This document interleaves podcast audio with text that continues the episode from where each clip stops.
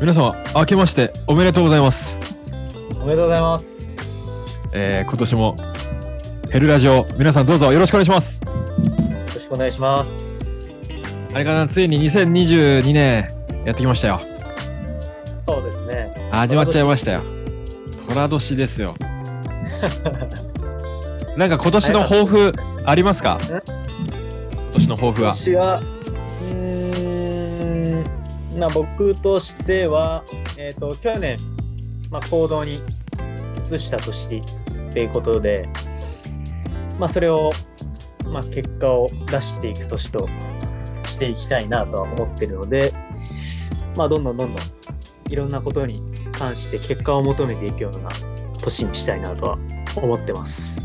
いいですね。このヘルラジの視聴者に向けて、視聴者さんに向けてなんかありますか ?2020 年のメッセージ。うーん、まあ、またねいろいろと、まあ、世間が、まあ、慌ただしくなっている時期ではあるのでうーんまあ結構いろいろ大変だと思うんですよね健康面においてもいろいろ外出とかができなくて、まあ、だからうーんまあそんな時期だからこそ、まあ、音声を通じてじゃないですけどまあ健康っていうものをもっとよりよく理解していただいて世の中の人が、まあ、楽しく豊かになれればいいなとは思ってるので、まあ、ぜひぜひ、まあ、僕らの、えー番組を聞いていただいて健康になっていただければと思っております。そうですね。頑張っていきましょう、今年は。はい、お願いします。お願いします。はい。では、皆さん、えー、第1回目、2022年の第1回目はですね、テーマ、ホームジムについて、谷川さんと一緒にちょっと語っていきたいと思います。はい、ちょっとまあ今真面目に話せるといいですね。今、谷川さんからもあのありましたけど、やっぱりコロナまたね、再発してきて、で、なかなかジムに行くのも億劫になってる方が、まあ、多い状況でですね、やっぱり家トレをやるっていう人も増えていくと思うので、また。はいはいまあ、そのお家で必要な例えば機材だったりとか、はいあとはまあ実際にジムのトレーニングとお家のトレーニングどの辺が違うのかとか、うんあとはなんか、えー、とお家でトレーニングするんだったらこういうふうに工夫した方がいいですよっていうのをちょっとお話ししていきましょうか。行きましょう。はい。じゃあまず一つ目、えー家トレに欠かせない必要な機材。谷川さんありますかなんですかね。うーん。基本的にはなんかそのトレーニングの一番最初って体をほぐすところから始まると思うんですよね。はい。うん。まあ、やっぱりその体が固まった状態とか、うん。まあ、運動に運動をするに値しないじゃないですけど、はい。そんな状態でまあトレーニングしても、まあ、効果がちょっと薄れてしまうので、まあ、やっぱり体をほぐす機材っていうのはまず第一に置いた方がいいのかなとは思うんですよね。うん、おうおうおううん、やっぱりトレーナーでは当たり前ではあるんですけどストレッチポールとか、はい。まあ、なんか、えー円柱形のものなんですけど、はい。まあ、それなんか体コロコロしてなんか体をほぐすものなんですけど、まあ、そういうものはまずは必要かなとは思いますね。なるほど。うん、結構みんな持ってるんですかね。どうなんですかね結構円柱系のねホーホームローラーとかねストレッチポール持ってる人いるかもしれないですけど意外にうんなんかジムにあるからいいやっていう人もねいるかもしれないですよね、うんうんうんうん僕あの円柱系のそのストレッチポールあのドン・キホーテで買ったことあるんですよはいはい。まあやめた方がいいですねまあへこむえこんあの中に発泡スチロール入ってるじゃないですかストレッチポールって、はいはい。はい、あのストレッチポールの質が全然違うんですよあそうなんですか。もうあの仰向け に弱い弱い弱いっすでポコポコ穴開いちゃって、はいクッション性がないんで穴開いたまま戻ってこないんですよ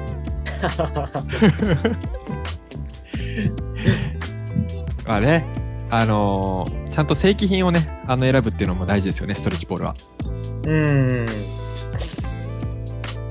あのほまあ、やっぱりど。なんかその大きめのやつを買ってしまうと、はい結構場所を取るから、確かに。まあ、やっぱりなんかそのフォームローラーっていうちょっと小さめのやつがあるんですよね、はい真んは。中にちょっと穴が開いてるようないはい。やつもあるんで、まあ、まずはそこでチャレンジしてみるっていうのはありかもしれないですよね。そうですね。うんあの、円柱形でいうと、こう、円柱形のヨギ棒とかじゃダメなんですかね。はい。え、ヨギ棒。ヨギボーじゃないですか。あ、すいません。ヨギ棒です。あはいヨギ棒はストレッチのアイテムなんですかと言いますと。ということです。うちに細長いヨギ棒あるんですけど、はいはい。それでこう、細長いヨギボーがあるんですか細長いヨギ棒あるんです。ポッキーみたいな。あ、そうなんですはいはい。か。なるほど。あれ、コロコロ転がしてもダメなんですかね。と言いますとどういうことですか大変です。冷たい です。はい。確かに一番最初にあれなんですえーはいあのヘルラジではそういった内容のね、はいまあ、分かりづらい内容をやるよっていう話山根さんはあんまりよくわかんないあれなんですけど、ストレッチポールね。大事ですよね。まあ、ここはまあカえーットね、とりあえずね。そうね。あとは何だろうな。えーっ、と、意外にあの、僕よくやってるんですけど、デスクワークしながら足裏にあの、ゴルフボールとか、ああ、なるほど。はい。あとあのービースティボールっていう、ちょっとこう、ゴツゴツした、あの、ボール。ビースティボールテニスビースティボールですね。あのートリガーポイントから出されてるやつなんですけど、結構断面がテニスボールって丸いじゃないですか。で、ビースティボールってあの、すごいトゲトゲしてるんですよ。えで、なんか足、そめちゃくちゃ強いですよ。だから足裏とか、それこそちょっとこう、硬くなってる人とかって、あの、ゴロゴロしたりすると結構痛かったりするんですけど、ううんやっぱ歩く機会結構減ってる人多いので、はいなんかそういう測定の刺激とかねもう大事なのかなって思ってうん。うん。まあ、確かに。まあ、土台となる部分であるからね、やっぱりなんかそのそ,、ねこをほぐすっていうのはかなり大事だよね。うん。うんはいじゃあ谷川さんはおすすめアイテムストレッチボール、えーもしくはフォームローラーってことでうん。僕の方からはビースティボール、うんまあ、あとはなんかあれだよね。チューブみたいなもああはいはいのがあると、すごいいいよね。そうだね、うん、セラバンドっていううんやつになるんですけど、まあ、足に巻いたりして、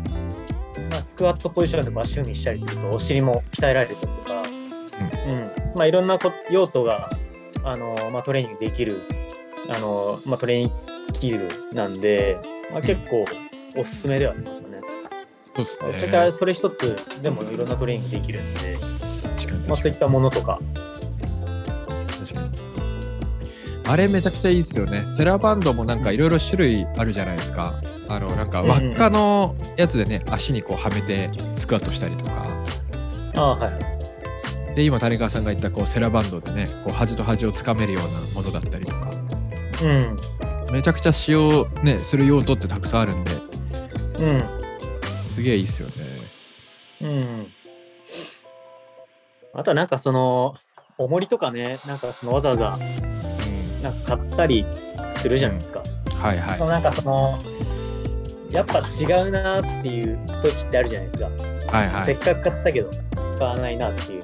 うん、ものって結構多くて、お客さんでもなんかこの、ななんていうんですか、あの、帽子かけてる、 なんか、ね、インテリアになってますみたいな方多いですけど、まあ、なんかその重りを買う前になんかこう2リットルのペットボトルとかに、ね、お水入れたりして、まあ、2キロぐらいの重しにはなるんで、それでこうなんか、ね、腕のトレーニングとか、うんうん、まあそんなもので代用してもいいのかなと思ったりもしますけどね。確かにうペットん、ボトなんかルいいわっざわすざね買う必要ないとは思うんですけど、うん確かに確かになんかあれですよねあのー買って満足しちゃうケースって結構あるじゃないですか、あ そうそうそうそう、わかる。ね、うんでなんか届いた時はすごいやるんだけど徐々に徐々にモチベーションから下がってくるみたいな 1週間ぐらい。そう3週間ぐらい。うあのマジックは皆さん気をつけた方がいいですよね。ん、いろいろあるんだよね、なんか家にああの探せば。ただなんか僕、そうねあの緊急事態宣言の時とかはうん、はいあのお米あるあるじゃないですか。はそうそうスーパーの袋にお米、まあ、あの何10キロぐらいのやついはい。うん。詰めてそれでアームカールしてましたよ。面それ白やいる。と20キロぐらいになるん で、まあ、それがなんかビニール切れちゃう場合はスーツケースとかそこになんかペットボトル入れて あアームカいールいですねト。レーニングしましたね結構。なるほど。うんいや、これちょっと今思いついちゃったんですけど、はい、あのーおうちトレーニングのリラックス、リラック、えっ、と、おうちトレーニングの、あのーポッドキャストのこう、フィットネスバージョンも出してもいいのかなと思って、はい。ちょっと実はね、僕たち、あの、これからちょっと、えっ、と、リスニングフィットネスっていう形で、ローンチをね、させてもらうんですけれど、はいはいあの音声を聞いてストレッチしてもらうっていうね。で、その家トレバージョンみたいな。ああなるほどね。で、今回はお米を使って、お米とスーパーの袋を用意してくださいみたいな。 あーはいはい。とか、タオルを1枚用意してくださいとか、はい。はい、そういうバージョンもちょっと更新してってもいいかもしれないですね。ああいいですね。うん。確かになるほど。ありがとうございます。じゃあ、ストレッチアイテム、ストレッチポール、えー、フォームローラー、そしてエクササイズアイテムは、まあ、お家にあるものがね、えーいろいろあるので、そういったものを使って応用してもらうのがいいのかなっていう感じですかね。そうですね。山根さんの周りには結構家トレで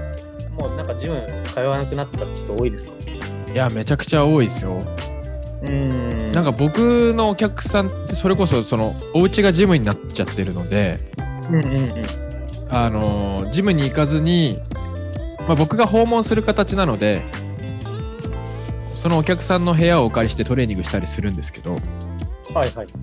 そのお部屋に大体揃ってるんですよねうんなんでなんかあのー結構僕の周りは意外にその家トレしてる人が多いですねうんで結構面白いなと思ったのはあのシックスパッドはいはいはいシックスパッドクリスチャンのランナあクリスチャン・ロナウドあるじゃないですか、はいあれのえっ、とまああれをいわゆるなんかこう全身スーツみたいなのを販売してるんですよーはいはでいわゆいすごいる高そう電気がこうそうそうそうそうめちゃくちゃ高いんですよはいでそれについてはまあ僕はあの肯定も否定もせずっていう感じなんですけどはいただその面白いのがそれを着た状態でシックスパッドがあの自社で DVD 出してるんですよはいはいでその DVD をこう流すといわゆるそこにこうなんかなんて言うんだろうなあのビリーズブートキャンプのなんか先生みたいな人が、はいあの踊ってくれてうんでそれに合わせて運動するだけで時短でめちゃくちゃ疲れるみたいなうんうんなんかそういう風に工夫してやってる人もいるのでまあ確かに電気流しながらやることで筋肉への意識は大きくはなるとは思うんですよね、うんうんうん、やっぱりなんかその運動のそのなんか手段っていうかそういうのって結構いろいろ今あるじゃないですかたくさんピラティスとかヨガとか、まあ、シックスパッドとか、まあ、結局何でもよくて、うん、最終的なゴールが健康であれば僕は何でもいいなと思ってるんで、まあ、いろんな手段使ってね自分に合ったトレーニングあの方法みたいなの見つけてもらえるといいなとは思うんですけどね、間違いないですねうん、加圧トレーニングとかね、うん以前流行ってましたけどうんそれでも結局運動して健康になってくれればいいですよね。そうですね、間違いないうん。そうですねなんで、なまあんかいろんな、今後うん。ああ、ごめんなさい。えっ、と、まあ今後、家トレとかそういうのってなんかどういう風になっていくと思います家トレね僕はなんかあのー多分ジムに通う人はいるとは思うんですけどもう家トレの需要結構増えてきてるじゃないですかそうですね。はい、でアップルがあのアップルフィットネスって出してるの知ってますああ、はいはいはい。はいあれって、えっと、まだ日本にはそんなにこうね浸透してきてないんですけどうんうん、うん。もうアメリカの方ではあのアップルフィットネスってもうすごくねこう広がっていてはい。で、Apple Watch と iPhone さえ持ってれば、その人の、まあ、運動の、なんていうんですかね、スキルみたいなのが、あの、その iPhone にこう全て集約されるんですよ。うんうんうん。心拍数だったりとかを測って、じゃあこれぐらい運動しましょうとか。うんうん。で、そのデータが実はこう、医療と提携されて、病院に送られるようになってるんですね。はいはい。で、そのお医者さんが、もうちょっとじゃあこの運動を増やしてくださいとかっていうふうに、うん、うん。あの、個々でアドバイスをするようなシステムが出来上がってるんですよ。うん。まあ、よりあれなんですね。パーソナライズ。そうそうそうそうそうそうそう。う。そうなんですそうなんです。っていう風になっていくと思うんでなんか運動意識がより高い人はジムに通うとは思うんですけどうんうん。運動意識がそんなにない方が多分これからどんどん家トレの需要として広がっていくんじゃないかなっていう感じですね。うんうんうん。まあ、なんかその、ジムってなんかウエイトがあって、うんランニングマシンがあってみたいな感じだと思うけど、うん、なんかその体をすごく大きくしたくってウェイトをよりなんか重く持っていきたい人はうんジムに行って、うまあ、それ以外はなんかその走ったりする人っているじゃないですかランナーさんとかなんかそういう、方はなんかそういう方向にシフトしていくのかなっていう感じはありますよね。うん確かうに確かに。二極化していきますよね。んうんまあ家トレとかもそうですね。うん、なんかあのグループレッスンって僕正直あのオンラインでもオフラインでもそんな変わんないのかなって思ってるんですよね。あジあムなるほど。まあ結局ね一緒にいるか、そうそうそう一緒にいるような感じになりますよそうそうそうそうそうなんか個々のサポートってないじゃないですかはいはい。ほぼほぼうんだから結局どこでやっても一緒だよねっていう感じなのでうんなんかそれは多分家トレでやる人が増えてくるのかなっていう感じですうんうんうんうんスタジオレッスンみたいななるほど、なるほど。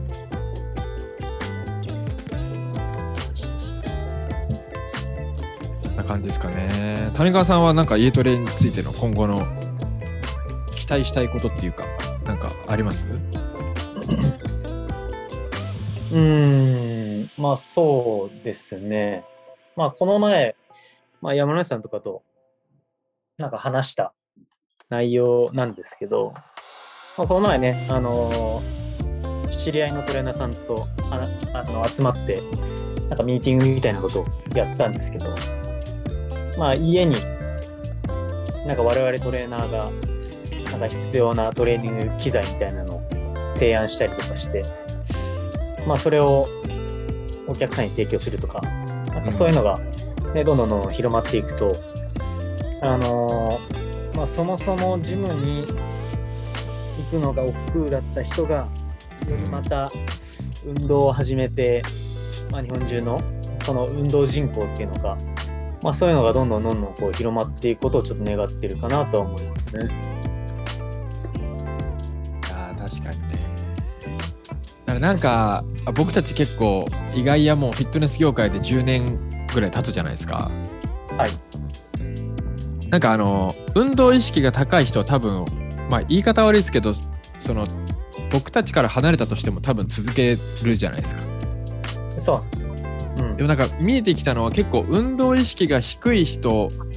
いかに運動意識を高いところに持っていくかっていうところがこう業界に入ってすごくこう課題だなと思ったっすねやっぱ。うん。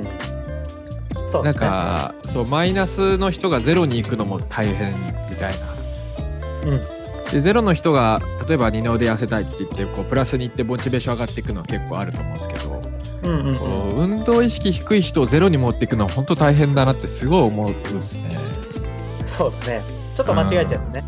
あのーもうやらなくなっちゃうこともあるからね。そうそうそうそう。うん。すごい慎重になるよね。そうなんですよね。うん。